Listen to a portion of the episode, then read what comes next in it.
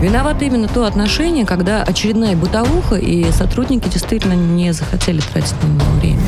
Вопрос пофигизма, тотального да. пофигизма к исполнению своих обязанностей. Да. И надо, чтобы каленым железом прям отпечаталось у них, что бить нельзя, пытать нельзя. Ева, если каленым железом бить нельзя, это тоже не Нет, я имею в виду Программа «Правозащитники».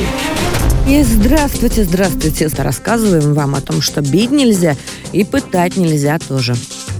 Екатерина Дашевская с вами в студии, а также Ева Михайловна Меркачева, член Совета при президенте Российской Федерации по развитию гражданского общества и правам человека, и Иван Владимирович Мельников, вице-президент российского подразделения Международного комитета защиты прав человека. Александр Харуджи, глава комитета по правозащите партии «Новые люди», будут у нас, будет у нас сегодня онлайн. Иван Владимирович, ну я вас попрошу меня представить, я снова себя представлять отказываюсь. Хорошо, да. Екатерина Дашевская, правозащитник, пресс-секретарь профсоюза адвокатов России, пресс-секретарь профсоюза арбитражных управляющих, зам председателя коллегии адвокатов «Бастион защита», наша прекрасная коллега, э, правозащитник с большой буквы ну вот Прошу любить и жаловать. Да. Ну вообще хорошо представил, да, есть, есть, а, случилось оно. Мы сегодня начинаем с долгов. Вот, если у вас есть долги, э, я настоятельно рекомендую вам сосредоточиться. И при этом еще напомню вам, что у нас есть телефон прямого эфира. Туда можно звонить, и обязательно нужно звонить и рассказывать про ваши беды. А, в том числе можно в прямом эфире получить от нас ответ.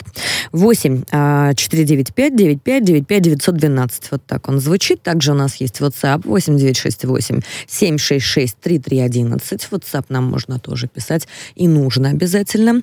И у Радио Спутник есть телеграм-канал Радио Нижнее Подчеркивание Спутник. Вот там есть замечательный бот. Вы можете из любимой тележеньки тоже писать нам наши беды и ваши беды, и мы вам обязательно ответим. А, что происходит с долгами юридических и физических лиц? Вот, долги нарастают или снижаются. Что будем делать мы с этим всем? И правда ли, что по долгам можно не платить? И что делать с долговой нагрузкой? Вот так вот я вам сейчас просто все про долги решила спросить. А, по данным экспертов, весной 2022 года в России закрылось почти в полтора раза больше юридических лиц, чем за аналогичный период прошлого года. Снизилось и количество новых зарегистрированных юрлиц на 4% год годом. Общее количество юрлиц России по состоянию на 1 июня 2022 года – оказалось почти на 6% меньше, чем на 1 июня 2021. Наибольшее число юридических лиц весной этого года закрылось в сферах оптовой и розничной торговли, в строительстве, недвижимости, транспортировке и хранении. Вот об этом мы поговорим. Закрываются юрлицы. Коллеги, если вам есть что сказать, я вот буду исключительно за с вами подискутировать, потому что есть а, несколько секторов, которые действительно меня тревожат, я их вот сейчас перечислила. И закрытие юрлиц в этих секторах почему-то это э, пока что, несмотря на мой вечный дух оптимиста, в том числе и в области импортозамещений разных всяких и веры в российских предпринимателей, почему-то пока что в великой просадке. Напомню вам, это строительство, это недвижимость, транспортировка, хранение, ну и опыты розницы у нас сейчас тоже страдают. В общем, практически все. И не только. Да. И не и только, не только говорит Сан Саныч. Это Сан Саныч, а, а Я вот буквально только что буквально несколько минут назад перед эфиром говорил с человеком, который производит и поставляет медоборудование, в том числе в Японию поставлял. Им запретили приобретать наше медоборудование, без которого они, что называется, плачут, потому что оно для них очень важное – они не могут его обслуживать, то, которое в течение 15 лет поставлялось. И сегодня они говорят, что фактически нашему предприятию, которое экспорт-ориентировано, у нас очень небольшое количество приобретает этого оборудования медицинского в России, остальное в основном за границей. Нам предстоит, скорее всего, проходить процедуру банкротства в ближайшее время, поскольку справиться мы с этим вызовом не сможем. Категорически грустно, кстати. Ну вот ты да. и, раска- и рассказываешь об этом так печально, как-то безысходно, ну, хотя процедура банкротства, в общем-то, но это не совсем таки смерть. Коллеги, в прошлом году я думал, что после вот пандемии, да, как это хуже быть не может. Может, к сожалению, может. И вот у меня такое ощущение, что э, вообще в целом вот в мире большое количество э, тех людей, которые должны, по идее, бизнесу помогать, они э, как-то так вот делают, э, устраивают такие политические реалии, эм, что по итогу становится все хуже и хуже. Вот от года к году. И вот это, конечно, достаточно опасная тенденция. Надеюсь, Александр, что нам удастся что-то... Да, Alexander, что ты предлагаешь? Вот давай, вот есть какие-то у нас готовые решения? Понятно, что у нас... У меня есть. Да, давай. У меня есть коллеги, значит, на самом деле э, все-таки инструменты должны быть централизованно выработаны по экспорту, импорту, и мы должны четко э, создать каналы, которые позволяют э, предпринимателям к ним присоединиться, упрощенные. Сейчас они каждый из предпринимателей ищут самостоятельные выходы. Эти схемы либо на грани закона, либо за гранью такового, и все эти риски, что не дойдет та или иная продукция, закладываются в стоимость, поэтому у нас растет стоимость автомобилей при снижении курса доллара, запчастей и т.д. и т.п. Поэтому я считаю, что государство в данном случае должна рассматривать эту ситуацию как продолжение спецоперации и фактически выработать экономические меры и механизмы по поставке не только то, что важно для изготовления вооружений, но и для нашего народного хозяйства.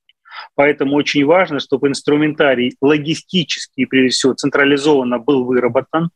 А ответственность за импорт параллельный действительно была ликвидирована, а те предприятия, которые пострадали, сейчас уже не могут продолжать работу, должны не подвергаться уголовному преследованию, в том числе за налоги, как говорил президент, а все-таки э, реально необходимо в некоторых случаях идти навстречу, поскольку мы лишимся целых секторов бизнеса. Как ты вот после, последние эфиры не заметили вы? Я все больше с Сан Санычем согласна. Я даже с ним поспорить не могу. Отказываюсь спорить с Хуруджи. Давайте узнаем, что на этот э, счет считает и думает наш коллега и э, эксперт, который у нас сейчас онлайн э, с нами, Андрей Борзых. И хочу сказать, что Андрей Борзых не просто арбитражный управляющий, а еще и правозащитник. Андрей, здравствуйте. Ну что, мы обсуждаем долговую нагрузку. У нас тут серьезные цифры и э, очень э, серьезная просадка по целым, целому пласту секторов. Э, расскажи, пожалуйста, что вот как, как арбитражный управляющий, как профессионал по долговым нагрузкам. А, ну, в данный момент сейчас пока сложно еще делать какие-то прогнозы на будущее, потому что как такового критерия и понимания, сколько же все-таки предприятие находится в предбанкротном состоянии, информации нет, э, поскольку у нас сейчас мораторий на банкротство э, предприятий. Но ближе к зиме уже будет что-то понятно. И, допустим, импортно ориентированные предприятия, конечно же, они а, пострадают в первую очередь, которые ну, связаны с поставкой импортного оборудования, с, импорт, с поставкой импортных комплектующих. Пострадает также сфера обслуживания, поскольку все это оборудование, там те же кофейни, пекарни, они идут из-за границы. Поэтому действительно, с Александром тоже согласен. Нужно минимиз... Э, минимально сократить, э, возможно, ответственность, в том числе и уголовную. А также э, господдержка необходима в плане импортозамещения, чтобы уже налаживать производство необходимых товаров. Андрей, страны. скажи, пожалуйста, просто... вот у меня такой вопрос есть к тебе профессиональный.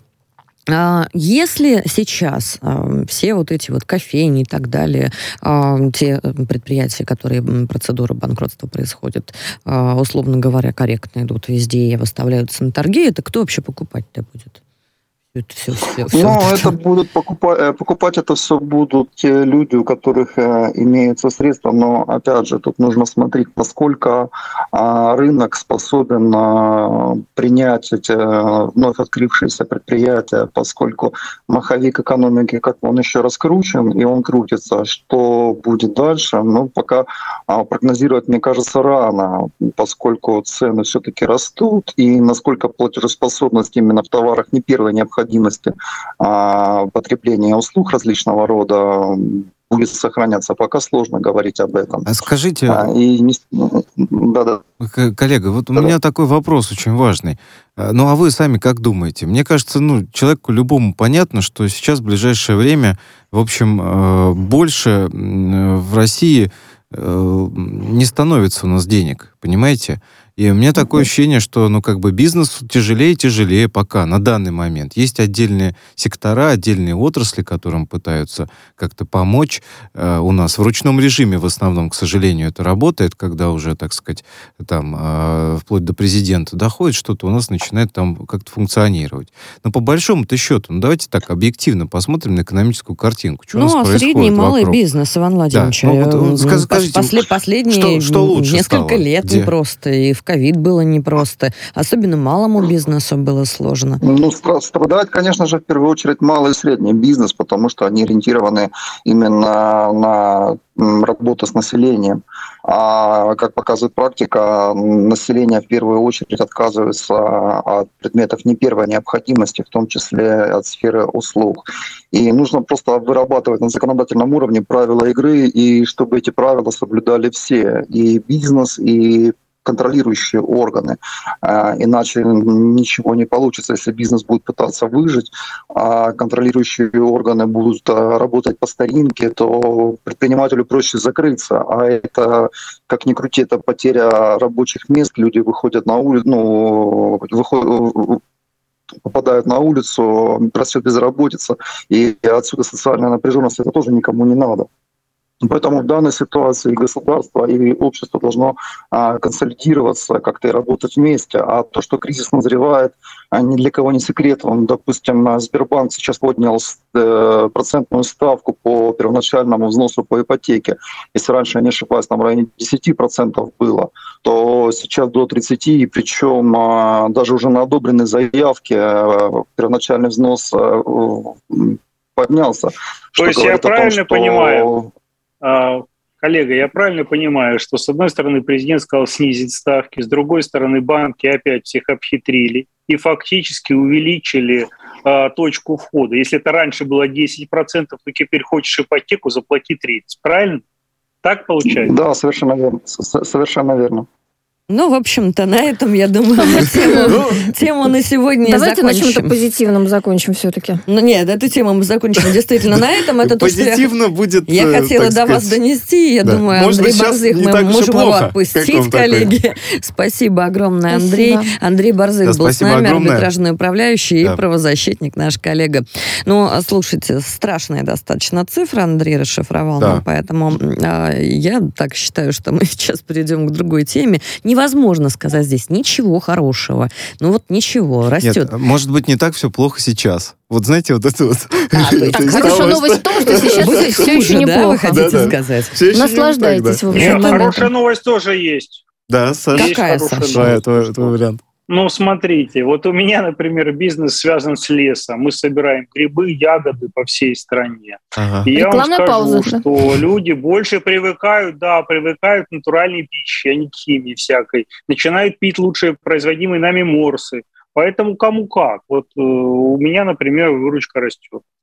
Ну, это вот частная Скромно, позиция скажу, Александра ну, Хуруджи, да. он теперь Прекрасно. стал ближе к природе, поэтому рекламирует изо всех сил свои услуги. Больше людей ходят в лес Ну, собирать грибы. Да, я скажу, на грибах и ягодах, честно говоря, долго не протянешь, Не хотя можно, да, ну можно. Не протянешь. И, Саш, при всем уважении, я знаю, что у вас очень вкусная, хорошая продукция. И очень правильная миссия. То есть вы э, несете в мир э, добро и всякие изложенные ценности. И мы тоже в это верим и поддерживаем тебя. Закрытие больших э, промышленных э, масштабов на текущий момент, оно вот настроение это, к сожалению, не компенсирует. Мы пока переходим к другой теме, но к долгам мы обязательно вернемся. Честно, честно.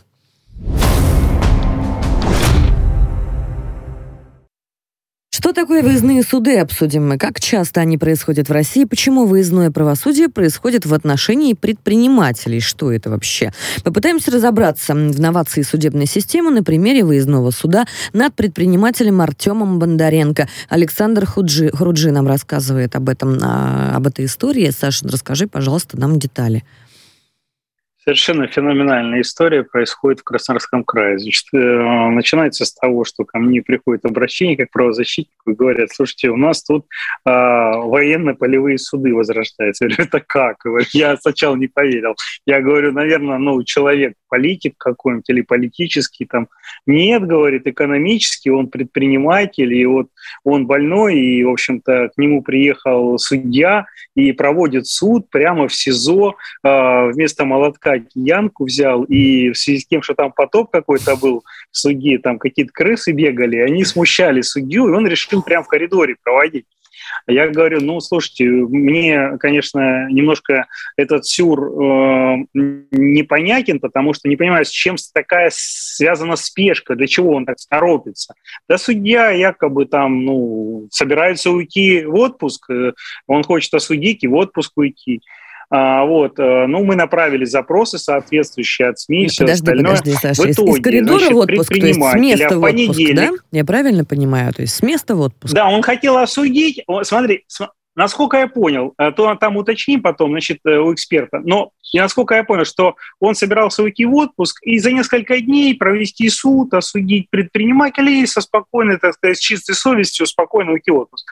И вот дальше эта ситуация начинает подтверждаться. Я пишу информацию об этом в телеграм-канале, тут же начинается реакция причем явно заказная, потому что идентичные посты, которые переводят информацию не про то, почему начинаются такие выездные суды, а рассказывают о том, какой э, нехороший там типа предприниматель. Да, и то с таким налетом четко, как это написано у следствия, как потом выяснилось, один, один слово в слово. И вот в понедельник этого человека, Артема Бондаренко, а, принудительно отправляют в суд, несмотря на заключение врачей там в течение нескольких часов. Причем, как отправляют? А, как нам удалось установить? 130 км в час «Газелька», которая его перевозит, мчит в суд, чтобы успеть. Представляете, да, гонка какая? Гонки автозаков, вот по-другому не назовешь. Приезжают туда, и дальше за несколько часов человека не просто отслушивают все дело, включая а, прение, последнее слово, ну и выносится а, приговор, который тут же оглашается. То есть все готово было, понимаете, да? И человека э, вместо того, чтобы обратно в больницу отправить, нет, его просто отправляют в ВВС близлежащий и говорят, все, теперь, так сказать, уже некуда вам торопиться, и все. Вот такая история. Ну, приятного а мало, хотел, но мы же, коллеги, а... знаем, в каких случаях вот такие спешки случаются и такие схемы используются или похожие.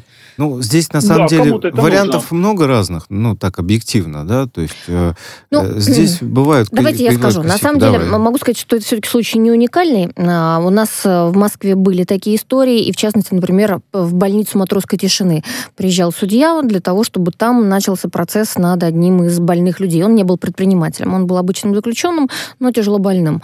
А, таких историй, наверное, было несколько. Правильно или неправильно, сложно сказать, потому что некоторые предпочитают, чтобы все-таки не, их не везли в автозаках, поскольку они очень тяжело, тяжело больны и плохо себя чувствуют, но при этом не хотят долго находиться. То есть им важно отсудиться поскорей. И зачастую, вот когда стороны договариваются между собой, когда есть это понимание, да, взаимопонимание, это нормально. Судя по всему, вот от того, что рассказывает Александр, ничего подобного вот в этом случае не происходило, никто да, его не, не там предупреждал. Не было взаимопонимания. Да. А, вот, а у меня, честно говоря, потрясла история с киянкой. Давайте объясним нашим слушателям, что киянка Скрипка – это такой особый молоток, которым бьют по камере СИЗО, проверяя наличие полостей. По решеткам. Да, или, по или, решеткам, или по стенам да. тоже, чтобы понять. Деревянный такой, но, но не вот, простой, так, большущий такой деревянный молоточище. Да, такой огромный молоток. Списком. Им, я когда увидела первый раз этот молоток, это было прям для меня такое большое впечатление, и я видела, как им бьют везде, чтобы... Нет, вот... ну, честно, смешно, но отвратительно, потому что и... те же самые, там, не, не знаю, крысы, которых они напугали этим молотком, который... Крыс напугали. Да. А людей? И а людей, напугали. давайте, давайте, давайте послушаем эксперта, да. потому что в этой истории уже, конечно, очень много и таких вот вопросов. А, с нами Святослав Юрьевич Перехрест, адвокат адвокатской палаты Краснодарского края. Святослав Юрьевич, здравствуйте.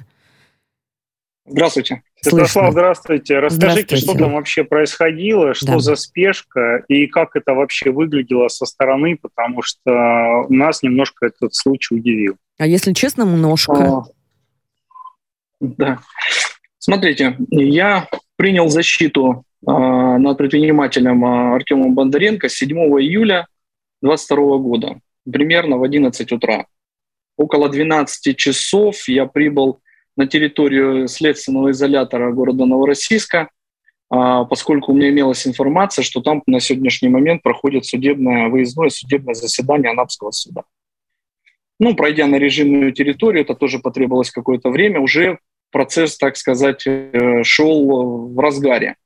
Тут я отдельно хочу вам сказать, это важно, потом в дальнейшем будет, а, вы поймете о чем. А, значит, сам процесс происходил в следственной комнате, которая находится на, ну, так называется, продоле, да, на этаже, угу. где расположены камеры, где находятся заключенные – Сама по себе следственная комната из себя это 2,5 на 3,5 метра, где имеется стол, два стула и решетка, за которой находится подсудимый. Значит, э, в этой комнате находился, когда я зашел, судья, секретарь, прокурор, а, представитель потерпевшего и адвокат по назначению. Кстати говоря, от услуг которого Бондаренко отказался, сказал, что у него имеется адвокат по соглашению, он едет.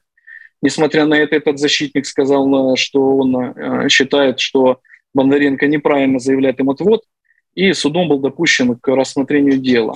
Ну, это отдельные Это сейчас отдельная история с этими адвокатами по назначению, от которых человек отказывается и говорит, я не нуждаюсь в ваших и не может, и не может отказаться а, от а, них. А судья да, говорит, и, да... И, и, и, кстати, и, и, кстати говоря, это был адвокат, не дежурный адвокат э, города Новороссийска, поскольку следственные действия происходят в Новороссийске, и должны были приехать кто-то из дежурных адвокатов Новороссийска. Я успел всех предупредить, сказать, чтобы дежурная группа не выезжала, а, поскольку а, имеется адвокат по соглашению.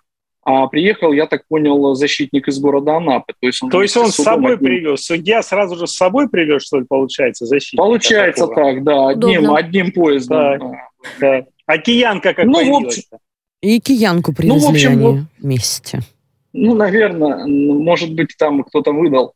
А, смотрите, значит, э, естественно, я вступил в дело на стадии прокурор, прокурор оглашал показания моего подзащитного, зачитывал их из материалов уголовного дела.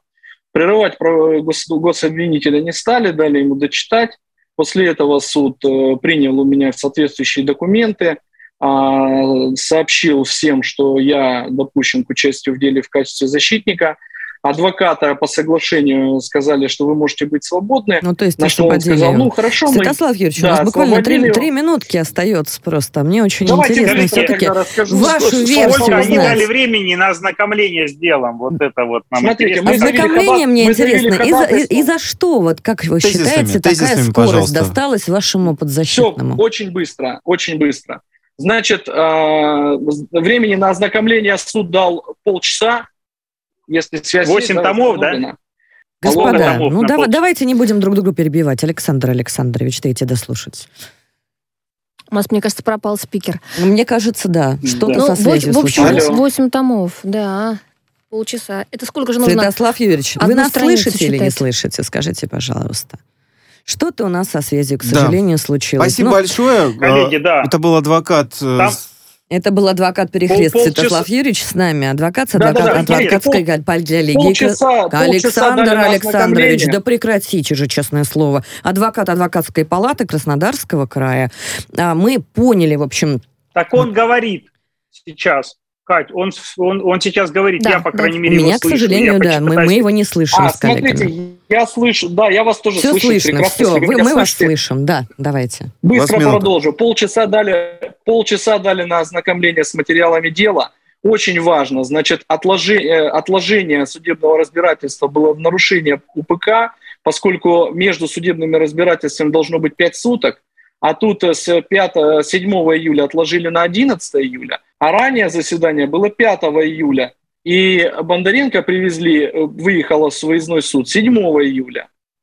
Очень важно, вот обратить внимание хочу, очень важно, что Хорошо, Бондаренко мы обратили внимание, смотрите, у меня к вам вопрос. Он, Скажите, он на пожалуйста, больничном. Скажите, пожалуйста, он чем вы связываете такую скорость? Вот чем ваш подзащитный ее заслужил? Ну, какое-то особое внимание, я так думаю, к этому процессу э, предъявлено со стороны Анапского суда. И я все-таки Почему? в той части, что он Почему? находился... Почему? на больничном, смотрите, это важно. Конвоирование, конвоирование не допускается, когда лицо находится, э, является больным по заключению фельдшера. Но второй момент очень важный, когда он находился в контакте с инфицированным. А недавно, спустя там, наверное, 10 дней, накануне 10 дней там, до этого заседания, в камере, где содержался мой подзащитный, умер человек от коронавируса, и в камере был объявлен карантин. То есть э, суд подверг нарушению всех требований э, уголовно-процессуального законодательства, подверг риску не только там себя и моего подзащитного, но и всех участников процесса.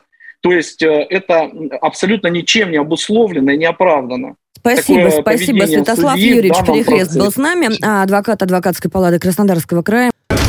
Программа «Правозащитники». Ну что, с вами снова про защитники Ева Михайловна. Мы с вами обсуждали вот выездные эту вот историю, выездные суды, и нам пишут наши а, замечательные слушатели. Киянкой добрым словом можно сделать многое больше, чем просто киянка, чем например. Просто киянка, да. Вот что нам пишут. Ну, Скажите, пожалуйста, а выездные заседания можно заменить на удаленную видеоконференц-связь? Мы же в 21 веке уже живем. И вот это очень здравая мысль. Спасибо вам большое. Мы знали, что нас слушают очень здравые люди. Здравые люди. Можно я коротко коротко буквально скажу. У нас, например, сейчас в московском СИЗО сидит абсолютно слепой парень, а, который из другого региона. И вот в этом случае а, он обвиняется, кстати, в экономическом преступлении, то есть точно был бы под домашним арестом. Но а, суд в Москве и как раз этим аргументирует, у родственников в Москве у него нет.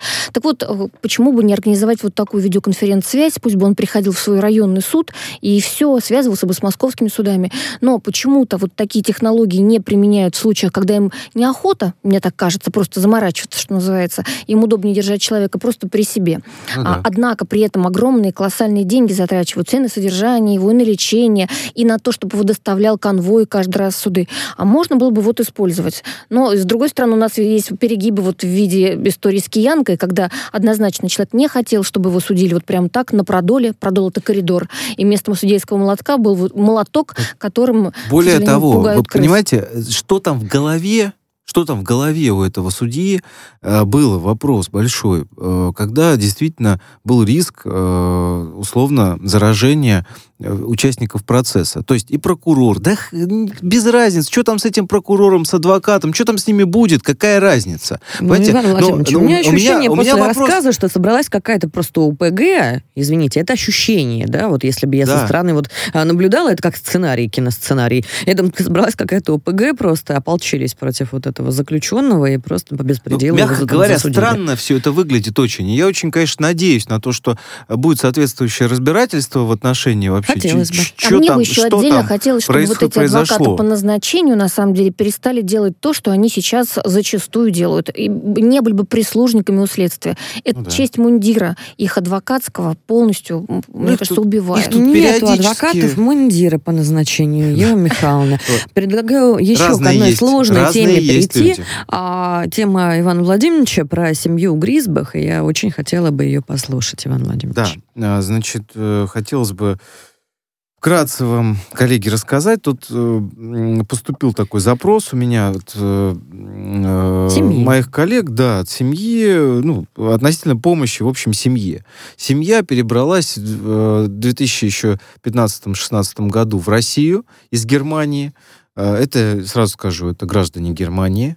Перебрались они не просто так, а перебрались потому, что, мягко говоря, были не согласны с системой образования а, у них э, целых четверо детей в общей сложности. Откуда, да? скажи, Ваня? Из Германии. Из Германии. Из Германии. Перебрались, а, еще раз, потому что были не согласны с системой образования, не согласны в плане предоставления детям нетрадиционных э, ценностей, то есть пропаганды ЛГБТ-ценностей. То есть они консерваторы. Они консерваторы, да, то есть они, в принципе, понимая, что И в России, в России иначе... начали фактически, получается, да. угнетать и гнобить. Начали угнетать и гнобить. Но я ждала, опасность... мне кажется, эта история, это должно было а, случиться. Ну, а нет а... ли тут какого-то преувеличения? Потому что люди, когда пытаются вернуться обратно, да, и, может быть, как-то бравируют тем, что они это делают именно по каким-то политическим Нет, таким мотивам. У них было... разрушили дом, дважды нападали на оставшегося в Германии да. сына.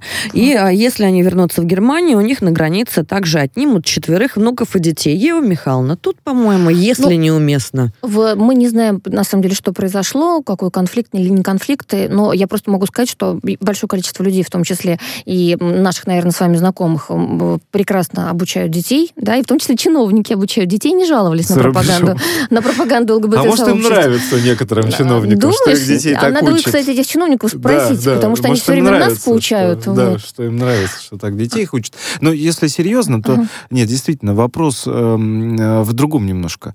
Люди говорят об угрозе их жизни и здоровья. Да. Есть реальные факты. Но недавно э, в э, прекрасные правоохранительные органы в Калужской области, органы миграционные, что делают? Они им берут и отбирают у них возможность политического убежища. Отказывают просто. Говорят, ребят, нет и все. А на каких основаниях? А в том-то и дело. Все? Непонятно, на каких вообще основаниях. Как таковой оснований э, для того, чтобы отказывать этой семье, что там изменилось? Иван, Может скажи, быть... это русская все-таки семья? У них нет, русские корни? Нет, еще раз говорю. Ну, им, им предоставили политическое убежище и предоставляли неоднократно. Да? То есть каждый год год угу. им предоставляли данное политическое убежище. Я думаю, что просто не разобрались вовремя. У нас, к сожалению, такое бывает сплошь и рядом. Ну, то есть Когда где-то просто... поменялся какой-то чиновник, ну, конечно, а тут вот целая семья, конечно, между ну, прочим, да и ладно, да и, да и ладно там и так далее. Да? Действительно, эм, достаточно странно в нынешнее время возвращать людей ну, в общем, у нас не так много, мне кажется, э, осталось э, союзников, да, э, в текущей ситуации особенно среди иностранцев ну, так, по-честному сказать.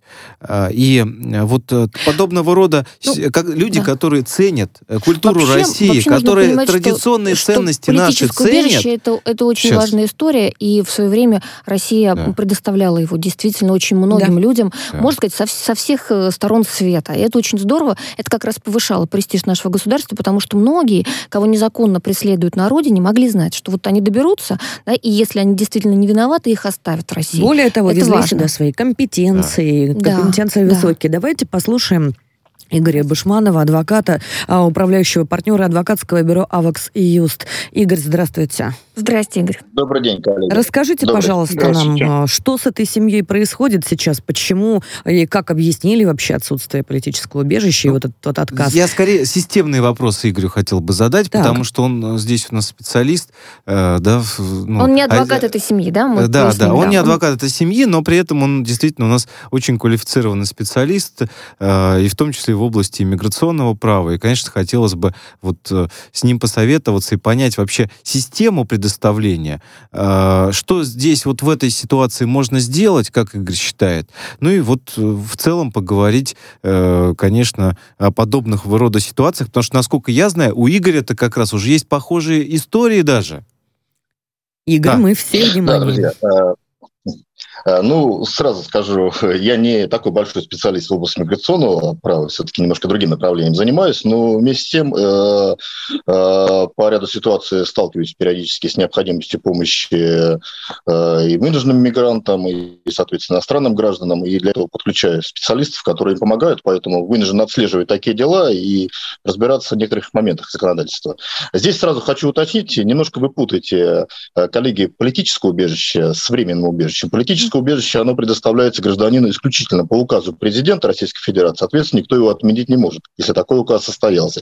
Здесь в данном случае, насколько я ознакомился с заявлением этой семьи, речь идет о так называемом временном Временно, да. Э, убежище. То есть угу. есть закон о беженцах, он еще старый, там, 92 -го года, который говорит, что либо могут э, предоставлять, а, человек признаваться беженцем, Э, при наличии ряда условий, да, и ему обеспечиваются определенные гарантии, вплоть до материальной поддержки, либо так называемое время, э, временное убежище предоставляется, оно на год может продлеваться, когда нет оснований для предоставления Э, статуса беженца, либо гражданин по тем или иным причинам не хочет э, этого статуса.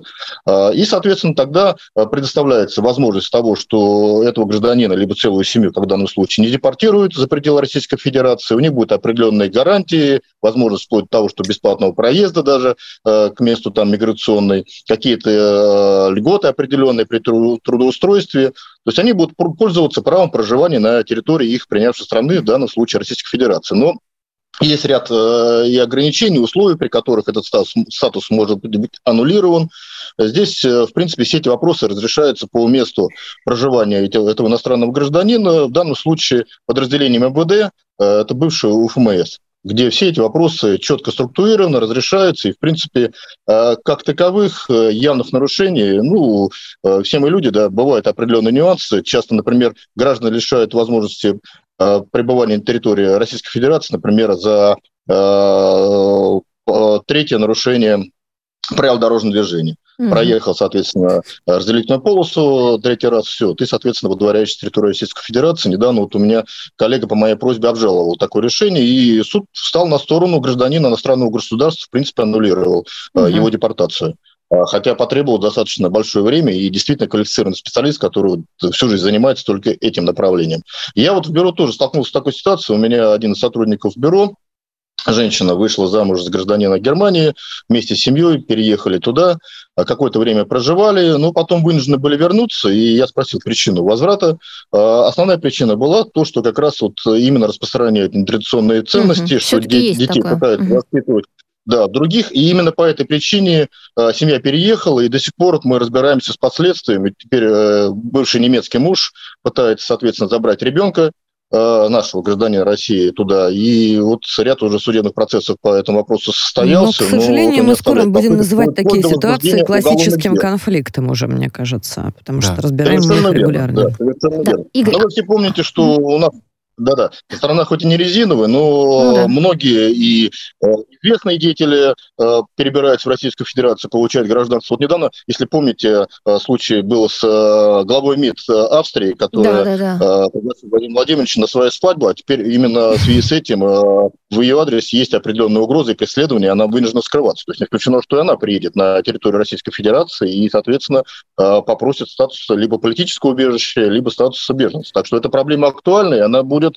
э, с учетом вот спецопераций, иных моментов, она только расширяться, развиваться. Поэтому здесь, э, я думаю, что помощь нужна будет квалифицированных юристов. Она, кстати, гарантируется. Бесплатная юридическая помощь э, временным, угу. Кто признается временным беженцем, либо беженцем, либо политическим, соответственно, убежище предоставляется, им гарантируется предоставление квалифицированной бесплатной юридической помощи, вплоть до таких гарантий. Слушай, Игорь, а что сейчас вот им делать? Возможно ли обжаловать все-таки это решение? Да, это решение можно обжаловать и в вышестоящий орган, то есть руководителю, например, подразделения МВД, в данном случае там э, начальнику МВД по Малоярославцу, да, либо сразу в суд обратиться. Ну, вот. будем надеяться. А, если у них не статус был временного беженца, то они могут обратиться за юридической помощью э, там, в адвокатскую палату, региона, им предоставят бесплатного и представителя. Бесплатно или платно? Будем мы поняли, помогать. Мы поняли, будем, будем помогать. помогать. Игорь Бушманов был да, с нами, спасибо, адвокат, Игорь. управляющий партнер да, адвокатского спасибо. бюро «Авекс Юст». А мы переходим к следующей теме, и, признаться честно, Ева Михайловна, я ее ждала. Да. Волокита следствия судопроизводства, вот как мы ее назвали. Люди сидят в ожидании приговора и апелляции годами. Рассказываем про истории, когда до приговора сидят женщины по 5 а, лет, ну, ну, иногда даже и больше, да? Да, ну давайте я начну свой рассказ. На самом деле, а, будучи в сезон номер 6, проверка, я нашла одну из женщин, которая сказала, что сидит уже 5 лет, скоро будет юбилей. Пошутила, так сиронизировала по поводу этого юбилея, спросила, может быть, цветы хотя бы полагаются. Я удивилась. А, я рассказала об этой истории на юридическом форуме, который прошел в Питере. Об этом услышали и замминистра юстиции, и уполномоченного правом человека Москалькова. Все возмутились. А, и, собственно, вот на меня была такая возложена миссия проверить, сколько таких людей в принципе. Оказалось, что она не единственная. И я нашла минимум семь таких э, женщин, которые сидят пять лет до приговора или до вступившего приговора в законную силу. Ну а уж тех, которые... Только в одном СИЗО, подчеркиваю. А те, кто сидят 3-4 года, это даже вообще не считать. Хотя, представляете, 4 даже года в СИЗО. То есть я взяла только вот 5 пятилетний срок. Да. Мне казалось, что он какой-то запредельный. Я просто думала, что за 5 лет можно закончить вуз, за 5 лет можно открыть, развить бизнес, за 5 лет можно научиться, не знаю, рисовать профессионально, играть на музыкальных инструментах. За пять лет можно семью завести, ребенка родить и научить его говорить уже. То есть пять лет это действительно огромный срок. А тут люди сидят, повторюсь, невиновные. Суд не установил их вину. В некоторых случаях приговор был, но его отменили, и дело отправлено либо на доследование, либо на то, чтобы в новой уже в новом составе суда оно рассматривалось. Истории всех этих женщин а, разные. Статьи 159 это мошенничество, 228 ну, в общем, вот эти вот самые популярные, наверное. Но, вы знаете, я была удивлена, не увидев среди них маргиналок. То есть это не тот случай, когда бы женщину, если бы ее не оставили в СИЗО, да, и она была бы где-то под домашним арестом или подпиской, она бы что-то совершила страшное. Нет, абсолютно нет. Многие из них весьма, я бы сказала, образованные, начитанные. Дома у них дети, дома у них родители больные. И надо понимать, что все они рассказывают одну и ту же историю про то, что первые там два э, года, например, следствия, да, пока дело в суд не передается, а, или в прокуратуру, никто из них не получал ни звонков, ни свиданий, соответственно, не мог общаться со своими детьми. Совершенно душераздирающая была история про женщину. Она была директором турагентства, вот за мошенничество ее, как бы по обвинению в мошенничестве ее поместили в СИЗО. Так вот, ребенок ее до сих пор думает, что мама где-то лечится, что она уехала в далекий город, только там есть больница специализированная, и мама лечится. Мама два года звонить не могла, сейчас звонит, но понятно, что это вот, ну, это душераздирающая сцена. А в чем ее а, обвиняют? А, в мошенничестве, что не, там путевки они продавали и потом либо не предоставляли билеты, либо там не возвращали деньги. Но не суть важно, повторюсь, она еще до приговора невиновна. Но это не, это не сверхсложное Хорошо, дело, я к этому. Да, я к тому, я что, к тому что часть людей признают Иван Владимирович, э, там сверхсложных дел, как правило, да нет. нет это, это, или, это, или мошенничество, это или бухгалтеры. Они все это, вот, это обычные абсолютно женщины, которые действительно и могут быть и не виноваты. Так, в таких делах даже виноваты, например, наверное, процентов 80 признают свою вину, но они поражаются тому, как это все затянулось. Сначала говорили коронавирус, потом говорили, что вот там ошибки следствия, потому что масса всяких нарушений было во всех документах, принять это суд не мог. Он все время отправлял. Потом они не соглашались с приговором, который был дикий. Ну, были такие некоторые. Да. Ну, и, в общем, все за другое цепляется. А я вот даже, вот, когда мониторила подобные дела в советские годы, давалось на расследование 2-3 месяца, и за неделю в среднем суд выносил решение. То есть сравните 5 5 лет сейчас, да, да и там 2-3 месяца тогда. В, чем разница? Это, это удивительно, и, на мой взгляд, эти вырванные из их жизни 5 лет мы как, как общество, так, как государство должны как-то этим людям компенсировать. Потому что, напомню, в СИЗО условия гораздо хуже, чем в, в колонии. Вот если бы ее быстро отсудили, отправили в колонию, у нее там были бы длительные свидания. Что это значит? Дети, мама приехали бы, она их обняла. Пять лет в СИЗО нельзя никого обнять, потому что там даже свидания разрешают, они через стекло и через трубку. Вы звоните по трубочке и через стекло. Вы не можете никого обнять, вы не можете, ну, вообще, ну вы ничего не можете, не работать там, не творчеством заниматься. Запрещены до последнего времени были даже цветные карандаши. Вот сейчас новый ПВР, за что спасибо Минюсту, разрешил это. До сегодняшнего дня всего этого не было.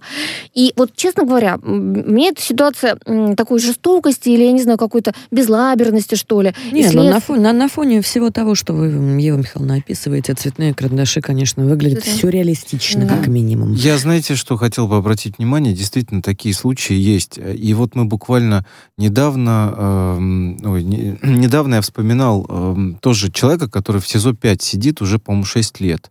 А, это помнишь, э, Алексей Экерт? Да, да. Экерт. Мне кажется, он даже 7 у человека, сидит. У человека, да, уже 7 лет, да. там 6-7 лет человек сидит в СИЗО. А, причем дело высосано из пальца уже э, там инициаторы этого дела уголовного по факту сами Ой, оказались ребенку, в СИЗО. Да, то есть ребенку, и, и когда, знаете, когда он, он да. сел, он еще не родился ребенок, да. так он его ни разу не он видел. Он ни разу не обнял своего ребенка. Представляете, уже ребенку там 6 лет, угу. 5-6 лет ребенку вашему, а вы ни разу его не обняли. Вот такие вот, к сожалению, бывают случаи. И, конечно, я это по-другому, как издевательством просто над людьми не назову. А, недавно встречались мы а с я, работниками я, прокуратуры я, я таким большим подожди, составом. пожалуйста, Иван Владимирович. Да. Я хочу процитировать сейчас, именно вот пока ты а, рассказываешь про работников прокуратуры. Нам пишет просто Александр очень хороший комментарий, но действительно хотелось бы зачитать. Какая разница, сколько человек сидит в СИЗО, если у нас оправдательных приговоров, приговоров 0,25%? И большая часть эти оправдательные приговоры суд, судами присяжных. В СССР был 1% оправдательных приговоров, то есть в 4 раза больше. Суда у нас нет, все решает прокурор и СК. Вот что пишут наши слушатели. Да. А теперь вот да, я с удовольствием дослушиваю тебя. Да. Ты хотел про, про, про встречался, Да, встречался я с сотрудниками тут прокуратуры, э, бывшими, да, вот э, они, ну, целый отдел, очень грамотные люди, э, работали там э, важным, э, следователями по особо важным делам, там кто-то потом в СК ушел, потом, значит, уже на гражданку, да, и так далее. И вот они то же самое, все говорят, вот у нас раньше были там дела, да, вроде бы тоже там по расследованию, там по... Э, Э, ОПГ э, серьезные осуждали, да, там вот этих вот бандитов из 90-х в огромном количестве, там они их пачками там сажали и так далее. И говорит, у нас там было, например, там 8 томов уголовного дела. Сейчас там э, 300 томов. Да. Что там в этих что 300 писать? томах, да, что, что там писать? Почему это происходит? То есть вот здесь вот это больше бумажной волокиты, надо, наверное, разбираться, как это оптимизировать, потому что... Эм, как бы качество, конечно, работы надо поднимать. Это, это уже понятно. Еще одно сообщение у нас есть. Спрашивают нас, а сроки следствия вообще существуют? если они существуют, на каких основаниях не преследуются те лица, которые их нарушают? Давайте ответим. Потому, хороший потому вопрос. Это, это очень хороший Сроки вопрос. Он, и он показывает, вот он человеческий. Люди Абсолютно. не понимают, что это, почему. Вот смотрите, срок следствия у нас э, это 12 месяцев, но потом следствие может выходить с ходатайством о продлении сроков. И, например, в одном случае у женщины было таких три продления, каждый еще на полгода. То есть до след один, они называют вот так, э, до след другой, до след третий и так далее. То есть это все время, которое идет, идет. Потом дело, когда уже даже завершено, прокурор его читает, видит массу нарушений, он говорит, нет, нет-нет, вы устраняете обратно. Еще потянется, понимаете? А, могут второй раз подать прокуратуру и снова на не согласиться, скажут, слушайте, вы не все устранили, какие-то грубые нарушения снова остались. И это все, повторюсь, вот длится и длится. Человек сидит и сидит и сидит. И мне кажется, такой, знаете, нехороший месседж всем, кого посадили, иди сразу на досудебное соглашение, на все соглашайся, так будет быстро. Вот они так и говорят, кстати, да. следователи. Иначе, иначе будешь, вот, вот смотри на этих женщин там, да, или на этого Экерта, который 7 лет, и все, вот проведешь там полжизни. Давайте эксперта да. послушаем. Давайте эксперт. Андрей Гривцов с нами на связи, адвокат, бывший следователь по особо важным делам Главного следственного управления Следственного комитета при прокуратуре Российской Федерации. Здравствуйте, Андрей. Здравствуйте. Андрей... Ну вот у нас, у нас много вопросов, и, и у слушателей наших много вопросов.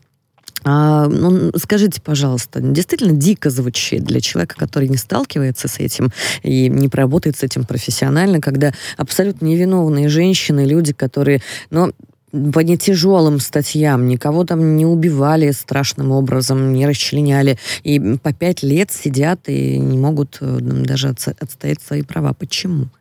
Э, ну, такое происходит, потому что это обычай делового оборота, что ли, да, для современного российского следствия. У нас практически другой меры пресечения, кроме как заключения под стражу, не знают. И ну, у меня только одно объяснение. Следователям так удобно, так э, выгодно держать людей под стражей. Почему? Потому что, ну, точно они как бы у тебя всегда под рукой, это первое. И второе, гораздо проще, если человек содержится под стражей, э, на него оказать давление, договориться с ним, убедить его в признании э, чего угодно, в оговоре других людей. Ну что же, не пять лет сидят и давят на этих Нет, женщин? пять лет уже никто не, пять лет уже никто не давит. Вот понимаете, какая проблема? Эм, это как с поездом, который в свое время поехал, вот ну, как бы э, стал на какие-то рельсы, а для, для, за тем, чтобы его как-то сдвинуть, нужно произвести колоссальные усилия. То есть когда-то мысль была такая, что э, сейчас мы их поддержим, этих женщин несчастных, они, они во всем признаются под, э, ну, как бы, в результате оказанного давления, они не признались, ну а дальше просто запускается эта длительная процедура. Э, на самом деле применение меры пресечения в виде заключения под стражу, оно существенно удлиняет эту процедуру. Э, почему? Потому что мы все знаем, что карантины в, э, в камерах следственных изоляторах, вот сейчас ковид был, проблемы с доставкой, часто судебные заседания откладываются. Вот как бы... Андрей, можно уточнить? А как это прекратить? Вот как человеку, вот, который там 5-6 лет содержится, как вот с этим бороться сейчас? Что можно сделать? Одному конкретному человеку, на самом деле это ну, системный ну, например. вопрос. Системный это, вопрос, конечно, это ж не один случай. Это системный вопрос, и для того, чтобы этого не было, нам э, нужно всего лишь одно справедливое судебное оценка. То есть как только судьи э, перестанут соглашаться со всеми ходатайствами, с которыми к ним обращается сторона обвинения, э, на самом деле все будет нормально.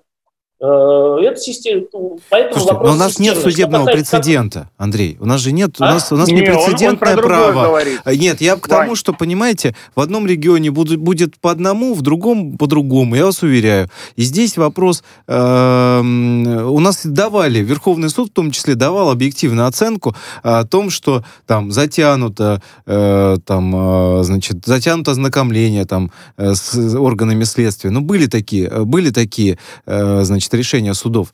Важно, важно другое. Мне кажется, что должны за это привлекать к реальной ответственности. Ведь предусмотрена законом ответственность за такое разгильдяйство. Ну, конечно, э, конечно, конечно, я, я вот об этом и говорю. То есть, в принципе, если посмотреть ориентирующие документы того же Верховного суда, ну, они хорошие, они ласкают мой адвокатский слух, взгляд, но э, хочется как бы реальных судебных решений, чтобы наказывали виновных за такую волокиту.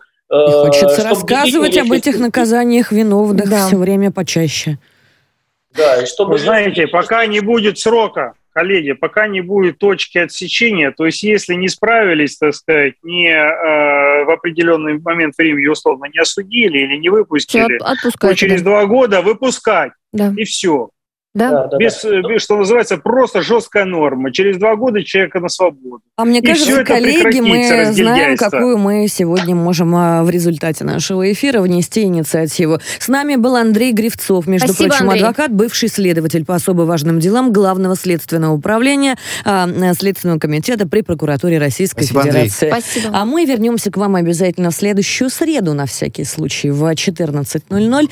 И а, расскажем вам много еще, коллеги. Я, я вам еще не, не отпускала вас никуда, подождите. Мы вернемся обязательно. И я предлагаю, коллеги, давайте, может быть, действительно сделаем классную инициативу которая позволит э, нам рассказывать почаще о вот тех негодяях. Даже можно тот самый топ, э, который предлагал Александр Александрович, Сделаем устроить. топ, э, топ странных, значит, Дел. всевозможных, да. да, да, решений. Э, решений, да, нарушений. Там, нарушений, да, прав граждан, там, Но ну, ежегодный топ-рейтинга вот с именами, фамилиями э, и, соответственно, передачей данной и информации по подведомственности в Генеральную прокуратуру и другие важные ведомства. Абсолютно да. верно. У нас сегодня было много комментариев, много хороших вопросов, и, пожалуйста, присылайте нам их в трансляциях, в комментариях тоже пишите, и мы их будем собирать и отвечать на них. Увидимся в следующую среду. С вами были Екатерина Дашевская, Ева Меркачева, Иван Мельников и Александр Хуруджи. Берегите себя.